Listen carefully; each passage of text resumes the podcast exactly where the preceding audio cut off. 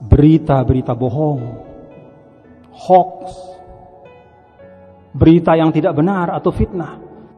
Itu merusak akal dan pikiran kita. Maka di dalam Al-Quran Allah subhanahu wa ta'ala mengingatkan Fatabayyanu. Ketika ada berita berseliweran. Isu-isu beredar. Jangan kita telan mentah-mentah. Verifikasi kebenarannya Bahkan pun Agama mengajarkan ketika di dalam sesuatu berita itu ada kebenaran tapi tak ada manfaatnya untuk kepentingan orang banyak, jangan kita sebarkan. Kita tahu ada orang misalnya punya kecacatan, benar dia cacat, tapi apakah pantas kita ceritakan kecacatannya itu kepada orang lain? Ambil yang benar dan sampaikan yang bermanfaat.